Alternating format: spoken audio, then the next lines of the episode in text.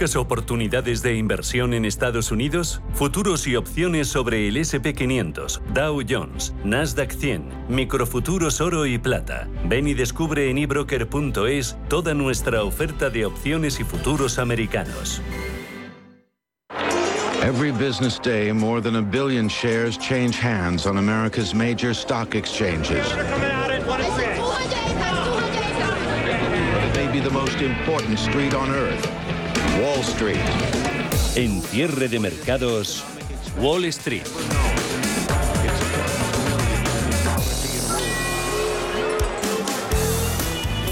En las últimas 2 semanas, los inversores han tenido que reconsiderar el escenario que venían descontando desde mediados de junio, escenario optimista, en el que la inflación tocaba techo y los bancos centrales comenzaban a prepararse para potenciales reducciones de sus tipos de interés allá por mediados de 2023. De momento, y como se pudo comprobar ayer con el dato de inflación en la zona del euro, los precios siguen marcando récords históricos. Ahora muchos inversores, habiendo quedado más claro que el escenario de tipos no va a ser ni de lejos tan benévolo como el que venían descontando, pues les toca reevaluar sus estrategias de inversión, algo que va a ser complicado especialmente en Europa, donde la amenaza de una cada vez mayor intervención política en la economía y en muchas áreas de actividad hace muy complicada esta tarea. Y eso, claro, vuelve a quedar hoy de manifiesto a la vista de los índices de uno y otro lado del Atlántico. En Europa, pérdidas que superan en la mayoría de los casos el 1,6% en los índices de referencia.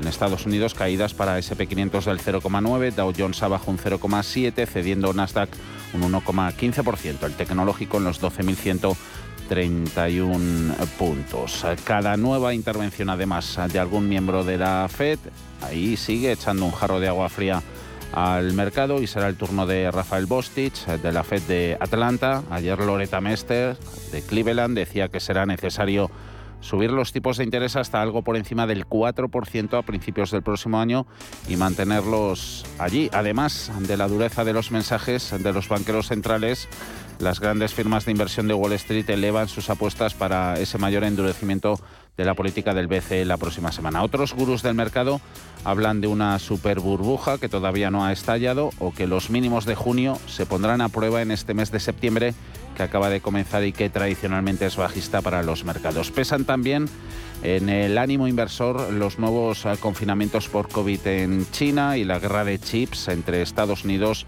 y el gigante asiático. Antes de contar todo ello, vamos con los datos macro del día. Algunos salidos del horno hace poquito, hace unos minutos. Paul Mielgo, buenas tardes. ¿Qué tal? Muy buenas tardes. Sí, el último dato que hemos conocido es la lectura final del ISM Manufacturero, que se mantiene en 52,8 en agosto frente a los 52 esperado. También se ha publicado el gasto en construcción de julio, que cae un 0,4%, el doble de lo esperado, y el dato revisado anterior cae al menos 0,5%.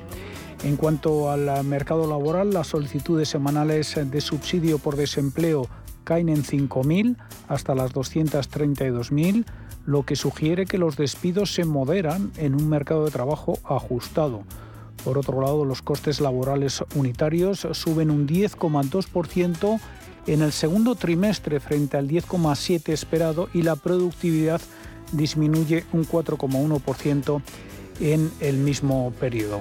Tras la publicación de todos estos datos, tanto las acciones como los bonos extienden su liquidación. El rendimiento del Treasury a 2 años toca el 3,5% por primera vez desde 2007. Esto ahonda la inversión de la curva con el 10 años, una señal de recesión. Pero este parece que es el precio que están dispuestos a pagar los banqueros centrales para atajar la inflación. Al duro mensaje de John Williams de la Fed de Nueva York, que decía ayer que vamos a necesitar una política restrictiva durante algún tiempo, se suma el mensaje de Loretta Mester de Cleveland. Mi opinión actual es que será necesario subir la tasa de los fondos federales ligeramente por encima del 4% a principios del próximo año y mantenerla ahí. No anticipo que la Fed reduzca el objetivo de la tasa de fondos federales el próximo año. Hoy saldrá a la palestra Rafael Bostich de la Fed de Atlanta. Los mercados monetarios aumentan las probabilidades de una subida de tipos de 75 puntos básicos hasta casi el 70% para la reunión de la Fed este mes. En el caso de la reunión del BCE de la próxima semana, algunos de los bancos más grandes de Wall Street elevan también sus apuestas. Los economistas de Goldman Sachs, Bank of America y JP Morgan ahora predicen un aumento también de 75 puntos básicos en la zona euro. PIMCO lo limita a los 50 puntos básicos. Miguel Ángel García, director de inversiones de Diáfano.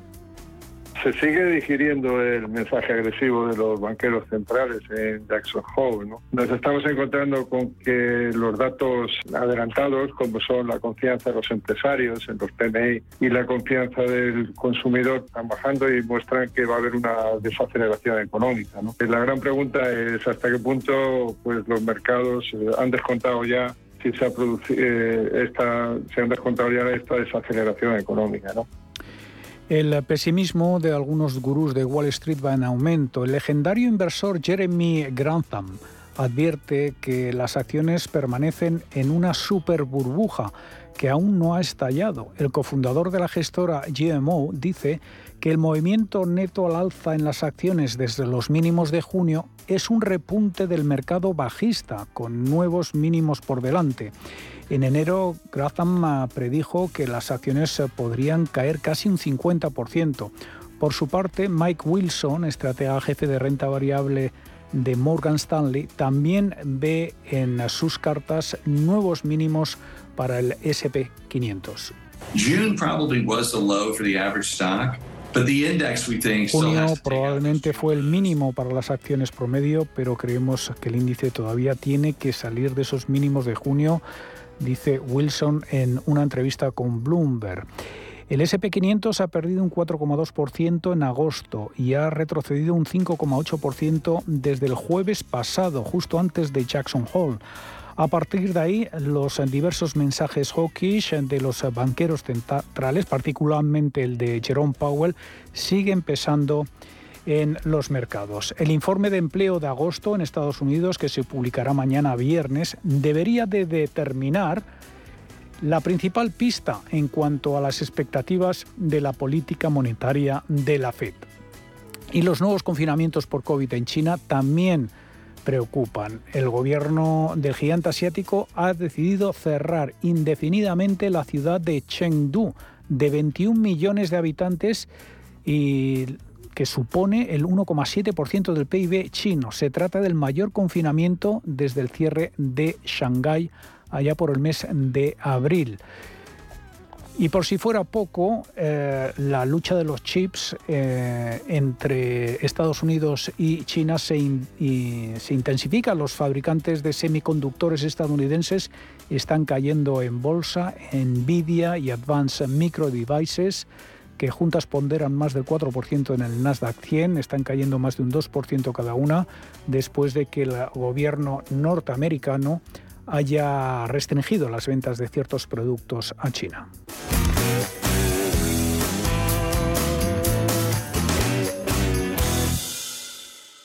¿Estás buscando un broker para operar en el mercado americano? Ven ahora y descubre en ibroker.es toda nuestra gama de opciones y futuros americanos, con tiempo real gratuito en todos los productos de CME Group, garantías intradía y comisiones muy competitivas.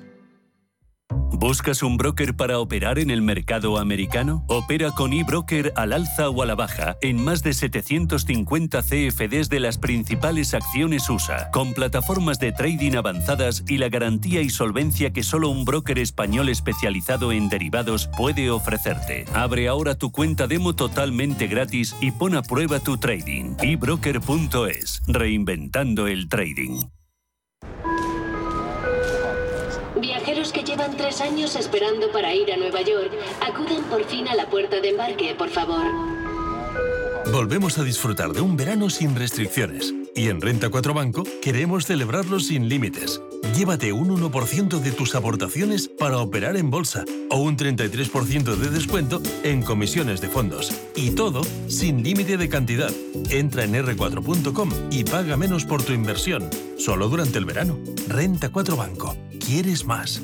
Consulta bases legales en r4.com. ¿Es usted un perjudicado por la debacle del Banco Popular? Sepa que la vía civil está bloqueada tras la sentencia del Tribunal de Justicia Europeo. En Durán y Durán Abogados tenemos una alternativa a través de la vía penal. Si es usted un afectado y desea seguir luchando por la recuperación de su inversión, llámenos al 983 3020 o entre en duranyduranAbogados.com. Le ayudaremos. Hoy en día, encontrar la herramienta que pueda resistir el paso del tiempo es fundamental en la renta fija. Es por eso que MFS Investment Management adopta un enfoque Active 360. Visite mfs.com/Active360. Los viernes a las 10 de la noche nos visita un gato, el Gato Gourmet. En Radio Intereconomía, Andrés Sánchez Magro presenta una guía semanal gastronómica, enológica, de restaurantes, literaria, musical y con todos aquellos ingredientes para cocinar la buena vida. El Gato Gourmet, con el patrocinio de Marqués de Riscal, los viernes a las 10 de la noche en Radio Intereconomía. Si te gusta el séptimo arte, Vivir de Cine es tu programa. Dirigido y producido desde Hollywood por José Ignacio Cuenca y presentado por María Ayer. Toda la actualidad del cine, estrenos, festivales y críticas, sin olvidar los clásicos. Los jueves, de 10 a 12 de la noche. Y los viernes, de 12:30 a 2:30 de la madrugada, Vivir de Cine, en Radio Intereconomía. Cierre de mercados. Javier García Viviani. Pues este cambio de mes de momento prolonga la que es peor racha de caídas en el IBEX 35 en su historia. La inesperada contracción de la industria en China, la adopción, lo hemos contado, de nuevos confinamientos mantienen el pesimismo en los mercados. Tenemos al IBEX replegándose incluso por debajo del nivel de los 7.800 puntos, cerquita.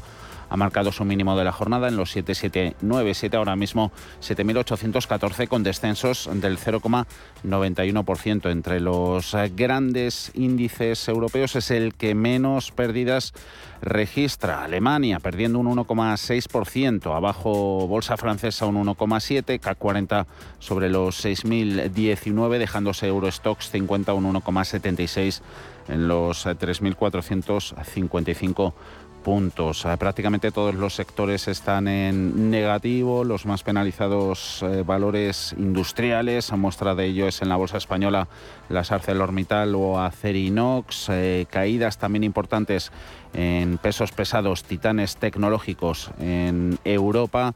Ahí están los descensos que vemos a estas horas en Infineon del 2,6%, en ASML del 2,83%. Los más penalizados dentro del índice paneuropeo son Airbus, Vonovia, Safran, compañías que caen más de 3%. En el lado positivo, tan solo 3 o 4 valores con avances, entre ellos Iberdrola, Pernod Ricard, alimentación, bebidas alcohólicas, valores defensivos como reaseguradoras o financieras, Vinci, SAP, con ligeros recortes que no llegan al medio punto. Queda poco más de hora y 20 minutos para el cierre de la negociación de esta cuarta sesión de la semana. Nosotros estaremos, como todos los días, hasta las 7 de la tarde. Iremos con temas que adelantamos ahora en sumario.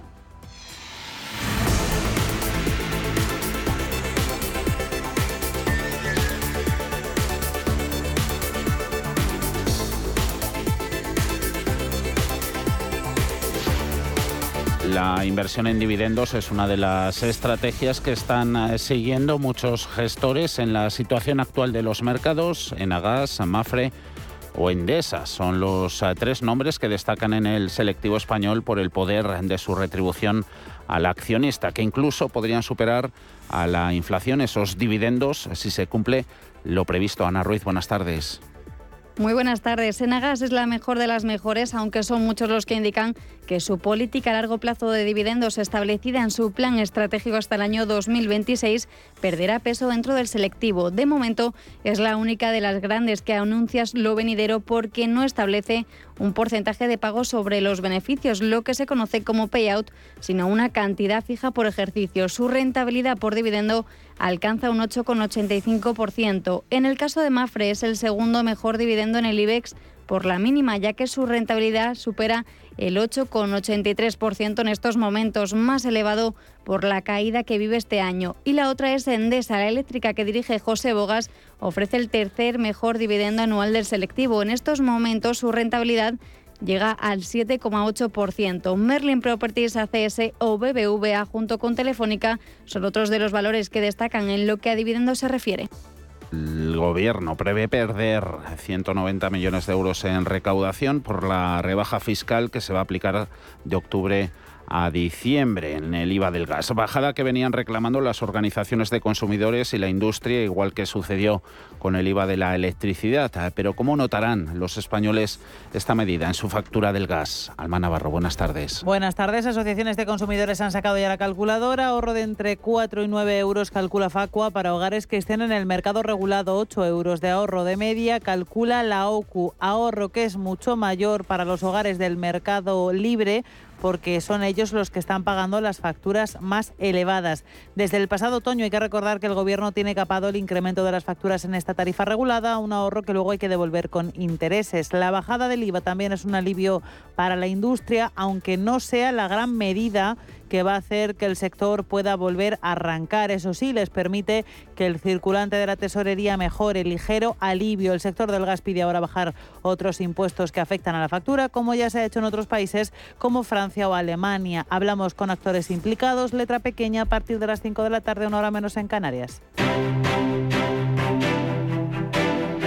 Grupo ACS patrocina este espacio. Y en una bolsa española que encadena más de 2 semanas sin conocer las subidas al cierre de la sesión, recuerden que ayer IBEX terminaba agosto con su peor racha de caídas al enlazar 11 jornadas consecutivas. Hoy puede venir la duodécima. Septiembre da continuidad, de momento, a esa mala racha, con ese IBEX cotizando a la baja, replegándose incluso por debajo del umbral de los 7.800 puntos. Tenemos a empresas cíclicas industriales como ArcelorMittal y Acerinox acusando especialmente las nuevas restricciones por COVID y la inesperada contracción manufacturera en China, un mercado clave para las materias primas. Acciones de las acereras que cotizan con importantes descensos, caídas abruptas, dejándose más de un 6%.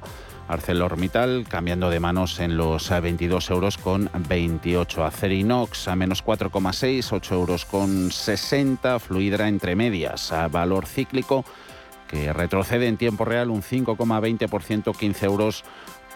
Más de 3 es el castigo en Hoteles Meliá, en Grifols y en Amadeus. Lo está pasando mal el sector turístico, cediendo terreno en bolsa ante la sucesión de huelgas que amenazan a la industria. La anunciada en la aerolínea alemana Lufthansa ha activado los descensos en cotizaciones como las de Aena, Amadeus, también en Hoteles Meliá. Utilities como Naturgy o Enagás están suavizando al menos el correctivo sufrido en sesiones anteriores, en una jornada, la de hoy, marcada para el sector por las subidas en los intereses de la deuda y por la incertidumbre sobre la revolución prevista en el mercado eléctrico europeo. Entre los bancos, hoy hay recogida de beneficios. Sabadell más castigado, lo están aprovechando los inversores para deshacer algo de posiciones tras los avances anteriores. Pierde un 2,13%, 67 céntimos. Bankinter menos 1,8 en 5,01 euros. Santander 2,37,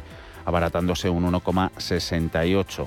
Solo suben 11 de los 35 nombres del IBEX. Acciona un 2,56 en la filial verde, 42,5 euros, ganando Iberdrola un 1,6, Naturgy un 1,4, más del punto se anota también los títulos de Solaria y Telefónica, más 0,9, 4,15 euros, Operadora reivindicándose como valor refugio en esta racha negativa del IBEX. Hay subidas en otros valores como ACS, Acciona, Endesa, Red Eléctrica, Siemens o casi Enagás, que ahora la tenemos planita en los 18,20. Y mucho que contar también en la crónica, en la actualidad corporativa. Echamos un vistazo también, Ana, a las recomendaciones.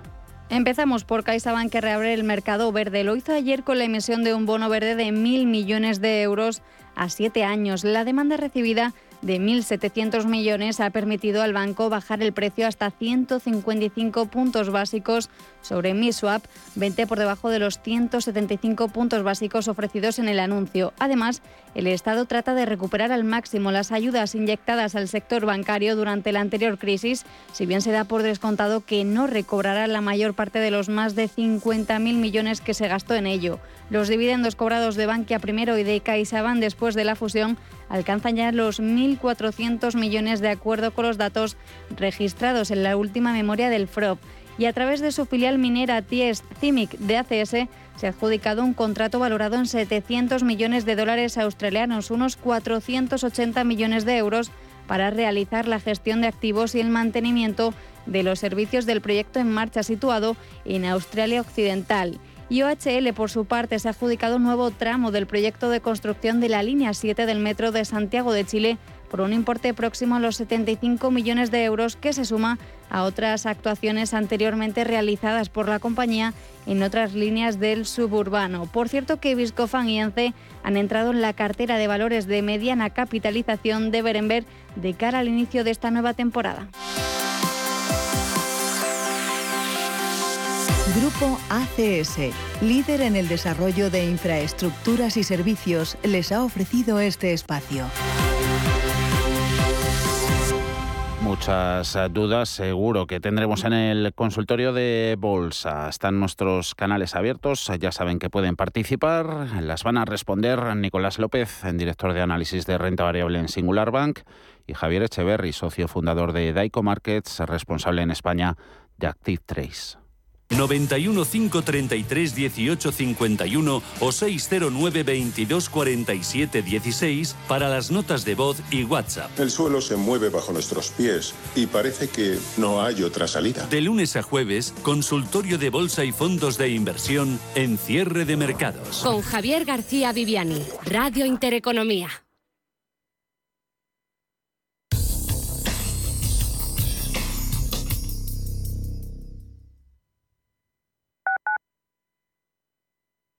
La unidad de pediatría de Hospital Moncloa cuida de los más pequeños de la casa con un equipo de pediatras de referencia en consultas externas, atención quirúrgica y hospitalización, con servicio de urgencias las 24 horas del día. Citas al 91 758 1196, Avenida de Valladolid 83, Madrid. En HLA Universitario Moncloa nos ocupamos de lo que más te preocupa. A la hora de alquilar mi casa tenía muchas dudas. ¿Y si no me pagan o no cuidan el piso? En Renta Garantizada cobrarás tu alquiler todos los meses y se encargarán de todas las gestiones por ti. Renta Garantizada, la única que asegura el cobro de tu alquiler. Alquila tu casa con total seguridad. Infórmate en el 910 1095 o en rentagarantizada.es.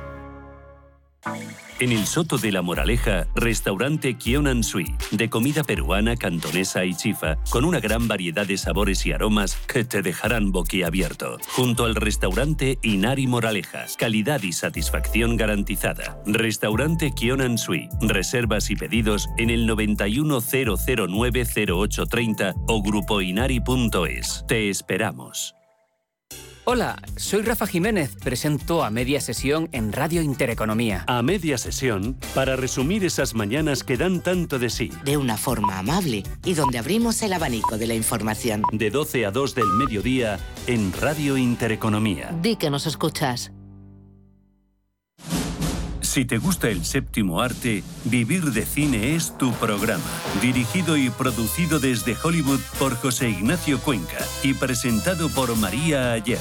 Toda la actualidad del cine, estrenos, festivales y críticas, sin olvidar los clásicos. Los jueves, de 10 a 12 de la noche. Y los viernes, de 12:30 a 2:30 de la madrugada, Vivir de Cine, en Radio Intereconomía.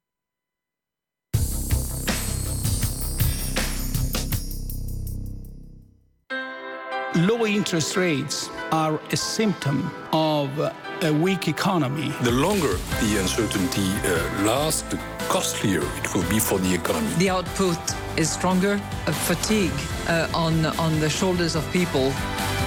Expansión y ciclo. Cierre de mercados.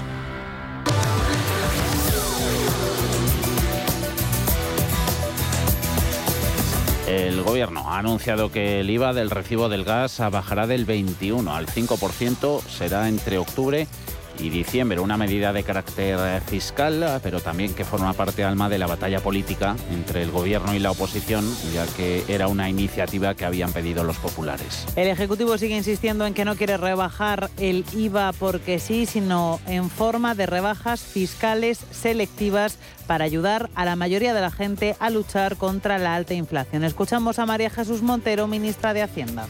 Vamos a comenzar los meses de invierno, que son meses en los que el precio del gas va a seguir estando en niveles elevados, y en esta ocasión el Gobierno de España acompaña con una medida fiscal selectiva, como es la bajada de ese IVA, para que las familias y las empresas se ahorren en el entorno de 190 millones de euros que dejará de recaudar el Estado.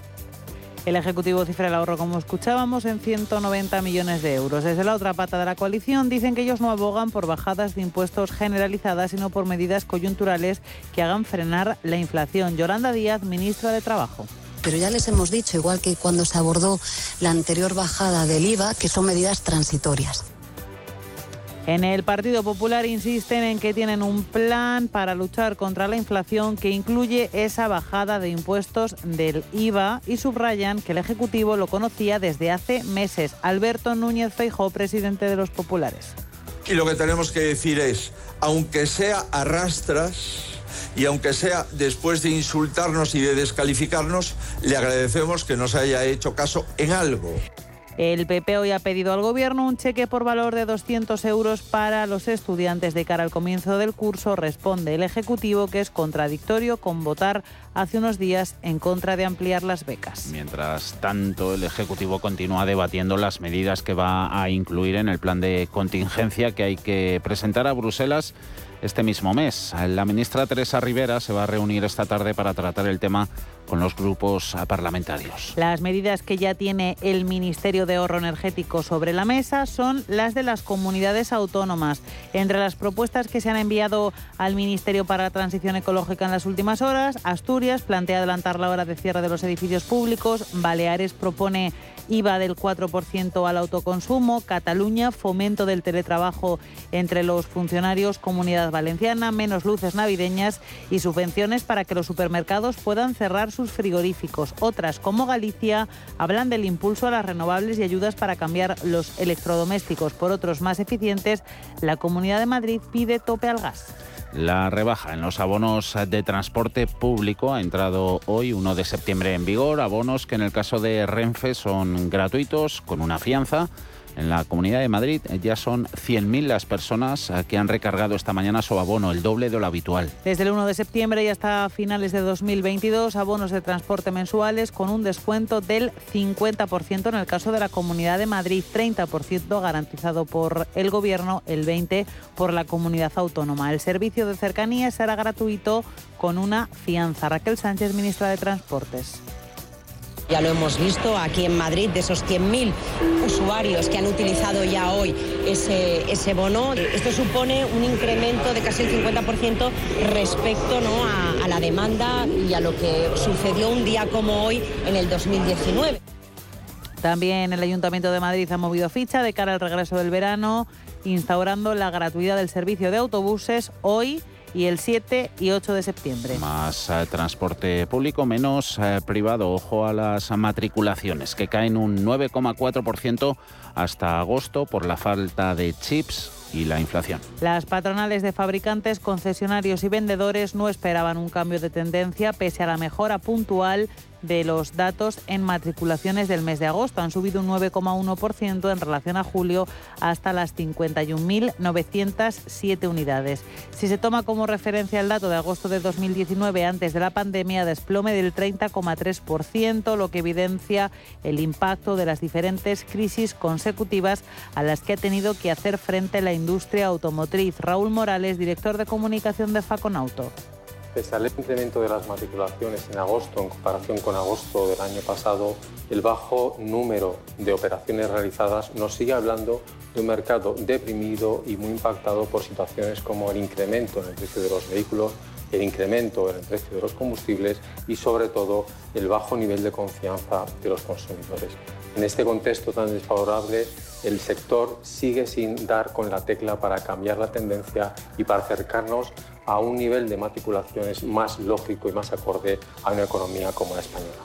Fabricantes y vendedores deben hacer frente a cadenas de suministro que siguen sin funcionar a pleno rendimiento, escasez de materias primas y subidas de precios y tipos de interés. Más referencias. El índice PMI manufacturero de España se mantiene estable en agosto. Apenas se mueve en el octavo mes del año respecto a la contracción que vimos en julio. La producción aumenta, lo hace muy levemente, pero las carteras de nuevos pedidos vuelven a disminuir y se registrarán pérdidas, además de puestos de trabajo, por segundo mes consecutivo. 49,9 puntos en agosto frente a 48,7 en julio. La última lectura se sitúa de este modo muy cerca del nivel de ausencia de cambios, 50 puntos básicos, apenas cambios, como decimos, en las condiciones operativas en comparación con el mes anterior.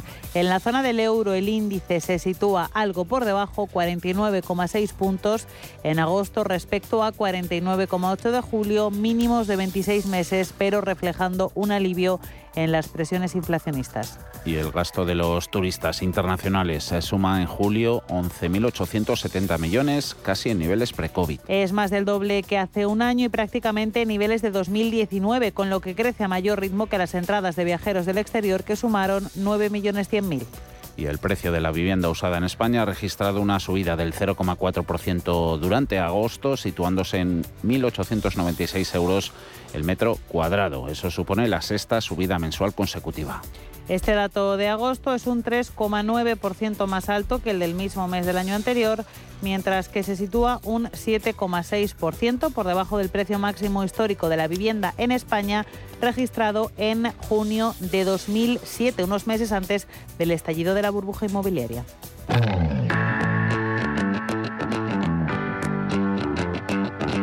En Intereconomía, la tertulia de cierre de mercados.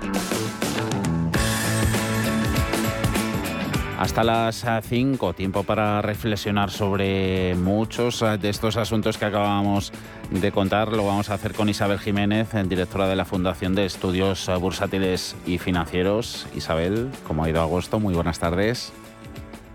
Muy buenas tardes, agosto. Muy bien, descansando, recargando pilas y disfrutando de la familia. Nos alegramos mucho y suponemos que también, y eso esperamos, Manuel Gago, vicepresidente de CEDE. ¿Cómo estás, Manuel? Pues lo mismo, ha sido una buena oportunidad para disfrutar con la familia, y en mi caso, evidentemente, que son muchos, pues hemos estado bastante juntos, hemos aprovechado unos días para estar muy reunidos, muy disfrutando de eso, del encuentro, lo que no tenemos oportunidad de hacer en el resto del año, sí. Y ha sido días de descanso y días, digamos, cargando pilas, porque lo que viene es muy duro. Y tanto que nos alegramos de lo primero, no de lo segundo, de esa coletilla última que nos comentas, Manuel. Y oportunidad la que ha tenido hoy Pedro Sánchez, que ha aprovechado su entrevista en Cadena SER esta mañana para anunciar la medida a bombo y platillo y anotarse pues un tanto antes de su debate en el Senado con el líder del PP, con Alberto Núñez Feijóo, esa rebaja en el IVA del gas, reducciones del IVA, esta del gas, las de la luz que ya vimos, ¿Por qué en menos de un mes pasan de ser medidas cosméticas, que lo dijo Rivera allá por el mes de junio, a casi políticas de Estado, Isabel? Bueno, lo cierto es que era una oportunidad mediática, como bien has indicado. La vuelta al cole es dura para todos, no solo para los niños, también para los mayores, y sobre todo en este año en el que todo sube. Y bueno, pues lo cierto es que, hombre, la medida bienvenida sea, pero sí que es cierto que hay que tener en cuenta que los impuestos que tenemos sobre gasolina y gas en España son más altos de Europa, con lo cual, aunque se baje algo el IVA, bienvenido sea, por supuesto, cualquier bajada, sí que es cierto que todavía hay mucho más recorrido para bajar. Manuel. Hombre, aquí hay una realidad, ¿eh? La realidad es que la situación internacional, los datos de la situación económica internacional son muy preocupantes, pero en el caso de los españoles son pésimos. Tenemos una situación de datos económicos realmente muy complejos y, sobre todo, el más importante de todos, que es, en mi opinión, la inflación. La inflación, que además es una inflación de costes, no es una inflación de demanda. Y actuar en ella no se puede, no vale como se ha querido hacer hasta ahora, como se ha podido hacer hasta ahora con los tratamientos a la inflación, que ha sido con política monetaria o política fiscal.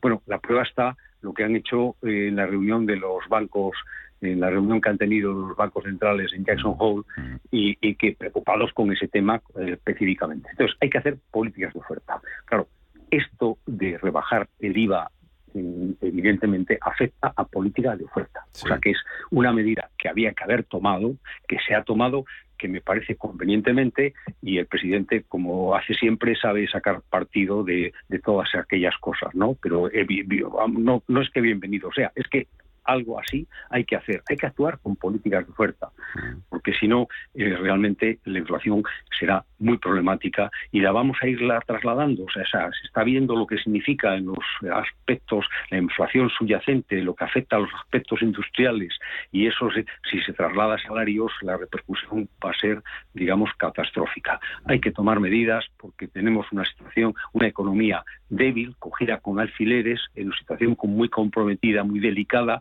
con una deuda disparada, con un déficit presupuestario altísimo, y hay que aprovecharlo. Entonces, de la misma forma que ha tomado esta medida, hay que tomar otras, y ahora comentamos cuáles. Porque por eso, ¿no? Hay gobiernos que solo rectifican cuando aciertan, hay gobiernos que solo aciertan cuando rectifican, y hay gobiernos que no aciertan ni cuando rectifican. Al hilo de esas medidas, Manuel, a ver qué nos dice Isabel al respecto. El mérito que tenga anunciar esta bajada del IVA, o se acompaña con bajadas del gasto público, o estas medidas, pues puede que solo supongan mayor deuda a financiar que tendrán que pagar contribuyentes futuros. Isabel primero. Bueno, sí, efectivamente, como muy bien indicaba mi compañero de tertulia, el gasto público y la deuda están disparados. El gasto público es el que primero se ve y la deuda llega después, es como la sombra de la imagen del gasto público. Y la deuda, bueno, pues hay que irla devolviendo, con un problema que tenemos ahora de subida de tipos de interés, con lo cual antes la deuda parecía que pasaba desapercibida, con los tipos de interés como los teníamos anestesiados durante años, con la política, de apoyar como fuera desde el Banco Central Europeo, pero ahora mismo, en un contexto de subida de tipos de interés, pues la deuda cada vez va a pesar más, y el gasto público. Y efectivamente, como muy bien decías, es muy importante la reducción del gasto público. Pero para reducir, primero, como hemos dicho otras veces en la tertulia, hay que monitorizar, hay que saber la magnitud del problema. Es como cuando hay un cáncer, y perdonarme afuera. Tienes que ver si estás en estadio 1, 2, 3, 4 y ir viendo cómo impactar. Es decir, porque si no se monitoriza el gasto público, es muy difícil que se reduzca, porque todo parece necesario. Entonces, al final, bueno, pues tienes que ir viendo, pues eso, la eficiencia, lo hemos comentado, la eficiencia en la educación, la eficiencia en la salud, ir viendo pues cómo se puede ir reduciendo. También los servicios digitales son una oportunidad, la digitalización de la administración pública, no solo para reducir costes, sino para reducir también el número de personas dedicadas a servicios. Entonces, bueno, pues ir viendo cómo se puede llevar a cabo ese gasto público con un menor impacto y, bueno, pues yo algunas veces he citado de ejemplo el caso de Gran Bretaña, que monitorizan el gasto público muy bien, que ellos antes de las Olimpiadas pues estuvieron viendo cómo venía un gasto extraordinario por las Olimpiadas que estaba justificado porque bueno pues sanearon Londres, entre otras cosas, barrios de Londres que estaban fatal, los sanearon y hicieron bueno pues todo un lavado de cara y una normalización y una mejora en numerosas zonas de Londres, pero a la vez vieron dónde reducir el gasto público para poder acometer esos otros gastos públicos que venían extraordinarios y, bueno, pues hay que hacerlo porque además es que si no nos lo dirá Bruselas.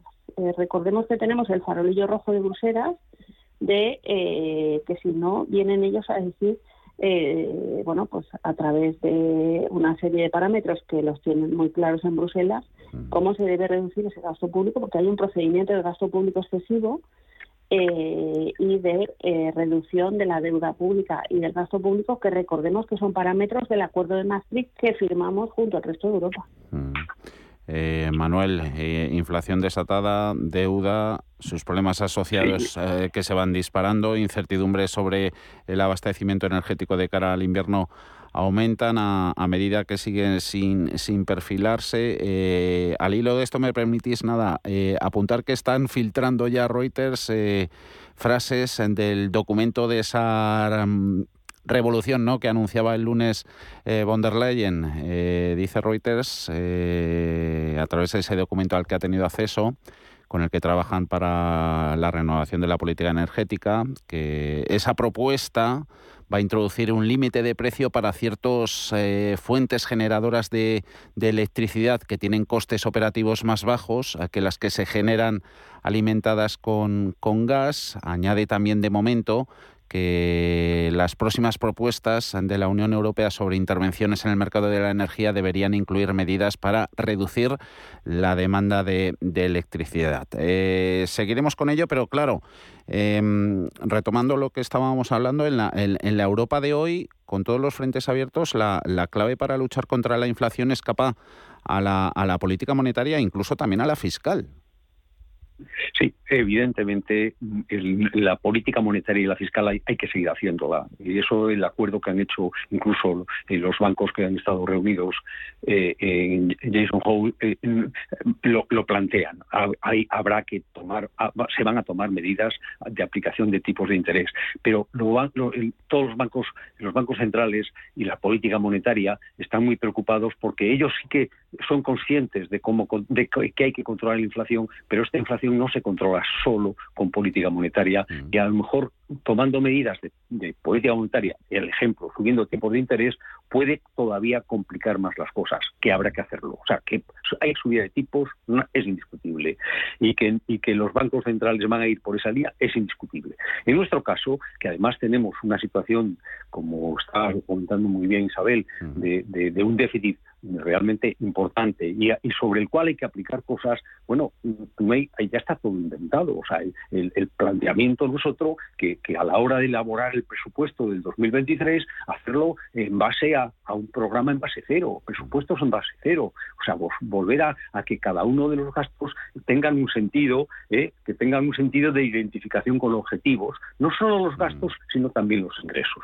Claro, luego el tema de actuaciones en políticas de oferta, estamos viendo que no es solo una cuestión nuestra, es una cuestión global, y en este sentido, desde la Comunidad Económica Europea son conscientes de que esa política energética también tiene que hacerse común, y de ahí lo que se ha propuesto el Gobierno para el lunes. Tiene preparado un plan, unas reuniones del plan de contingencia, que no es otra cosa que tomar medidas para poder ahorros energéticos, porque el susto que nos vamos a llevar con los temas energéticos es muy serio, ¿no? O sea, estamos viendo como industrias como consecuencia de la elevación de costes, de que los costes energéticos están cerrando actividad. Hemos escuchado el caso de Pamesa, existen otros, hemos escuchado casos en la industria del automóvil. Hoy Ferroatlántica también, por Cantabria. Eso.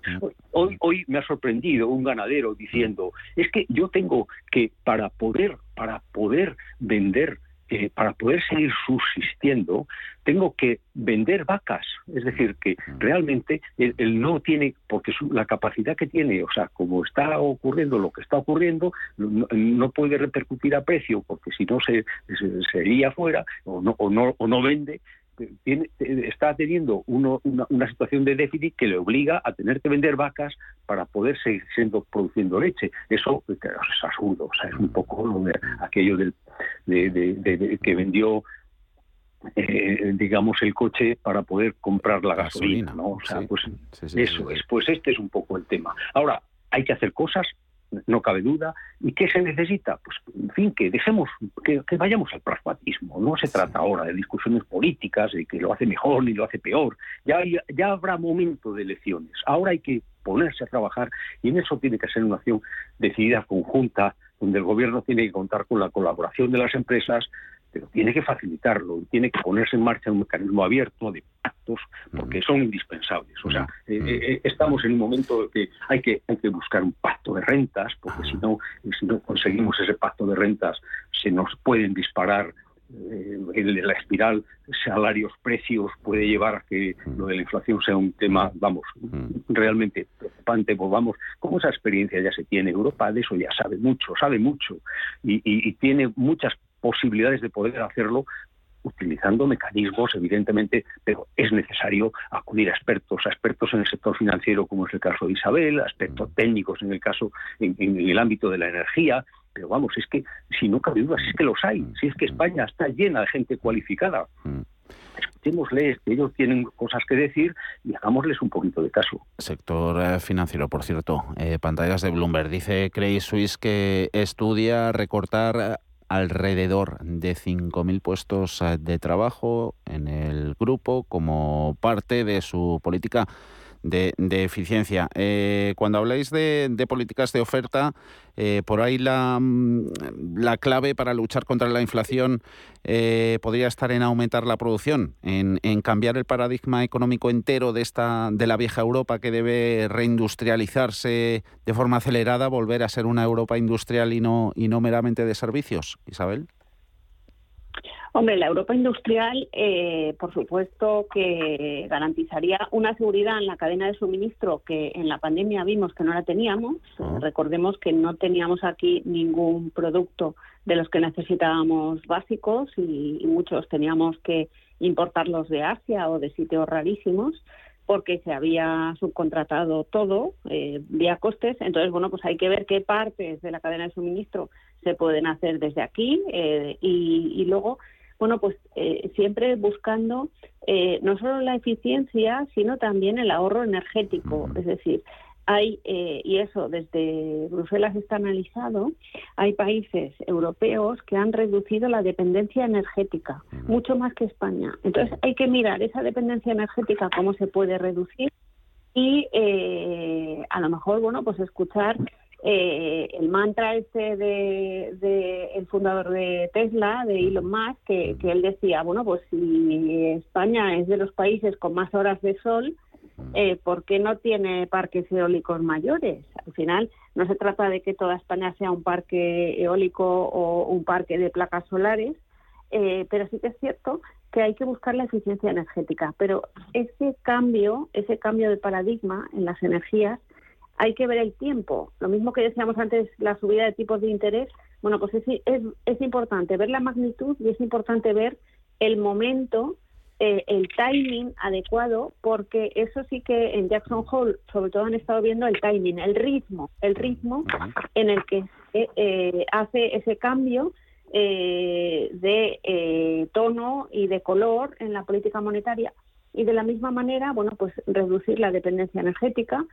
Y bueno, pues sectores que son muy dependientes de la energía, pues ir viendo, bueno, pues cómo se puede hacer un mix de energía muy necesario para España, mix de energía en el que la fundación en la que trabajo, la Fundación de Estudios Bursátiles Financieros, tiene documentos y papers sobre cómo llegar a ese mix de energía, pero prepararlo como la cigarra y la hormiga para que no te pillen con el pie cambiado, es decir, prepararlo cuando hay etapas de bonanza y después tenerlo ya listo, como hacen, por ejemplo, en Alemania, que son de los países europeos con más eficiencia en el uso, por ejemplo, de la energía solar. Ellos han tenido otros problemas, pues porque contaban con un gasoducto por su lado con Rusia, entre otras cosas, pero sí que es cierto que en eficiencia de energía solar son de los mejores de Europa. Pues aprendamos de ellos, por poner un ejemplo, pero vamos, hay que reducir la dependencia energética y hacer un mix de energía de manera que seamos más eficientes y buscar, bueno, pues la innovación. Con innovación, pues realmente es importante. Reindustrialización lleve innovación incorporada. Muchos deberes por delante para este otoño, esta vuelta al cole, Manuel.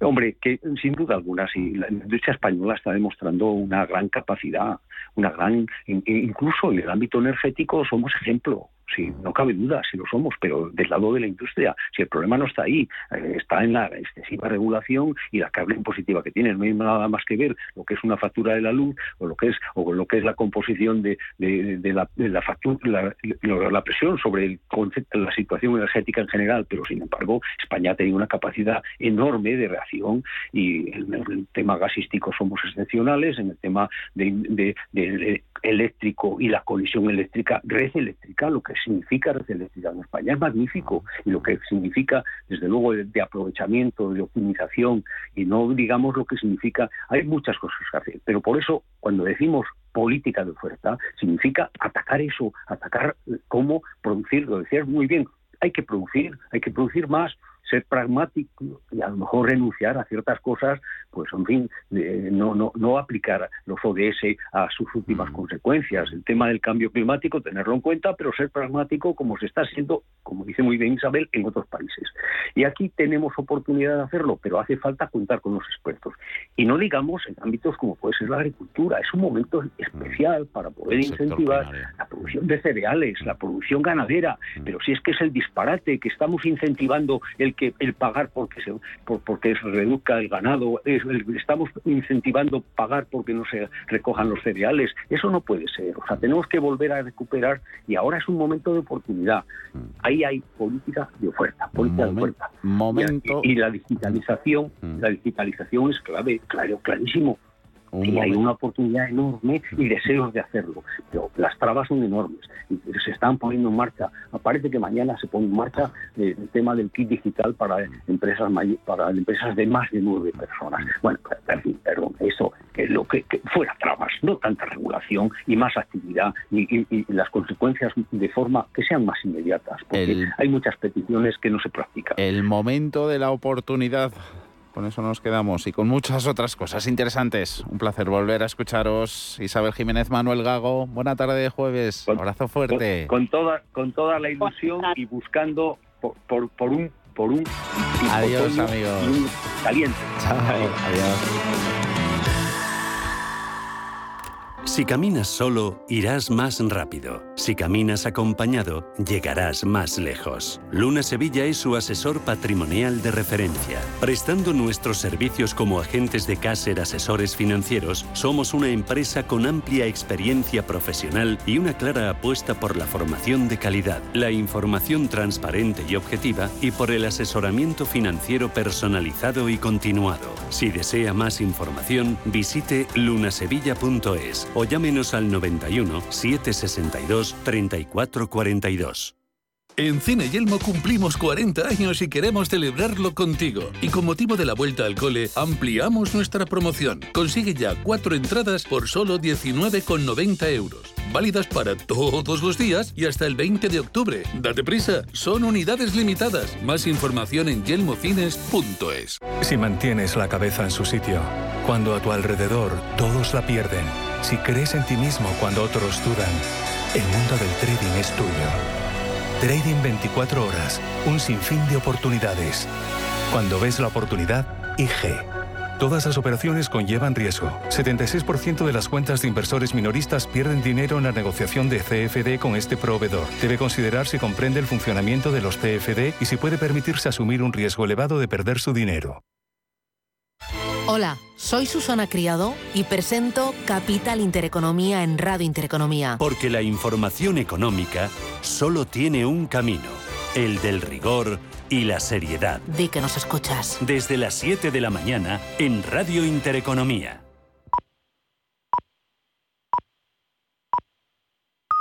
Son las 5 de la tarde.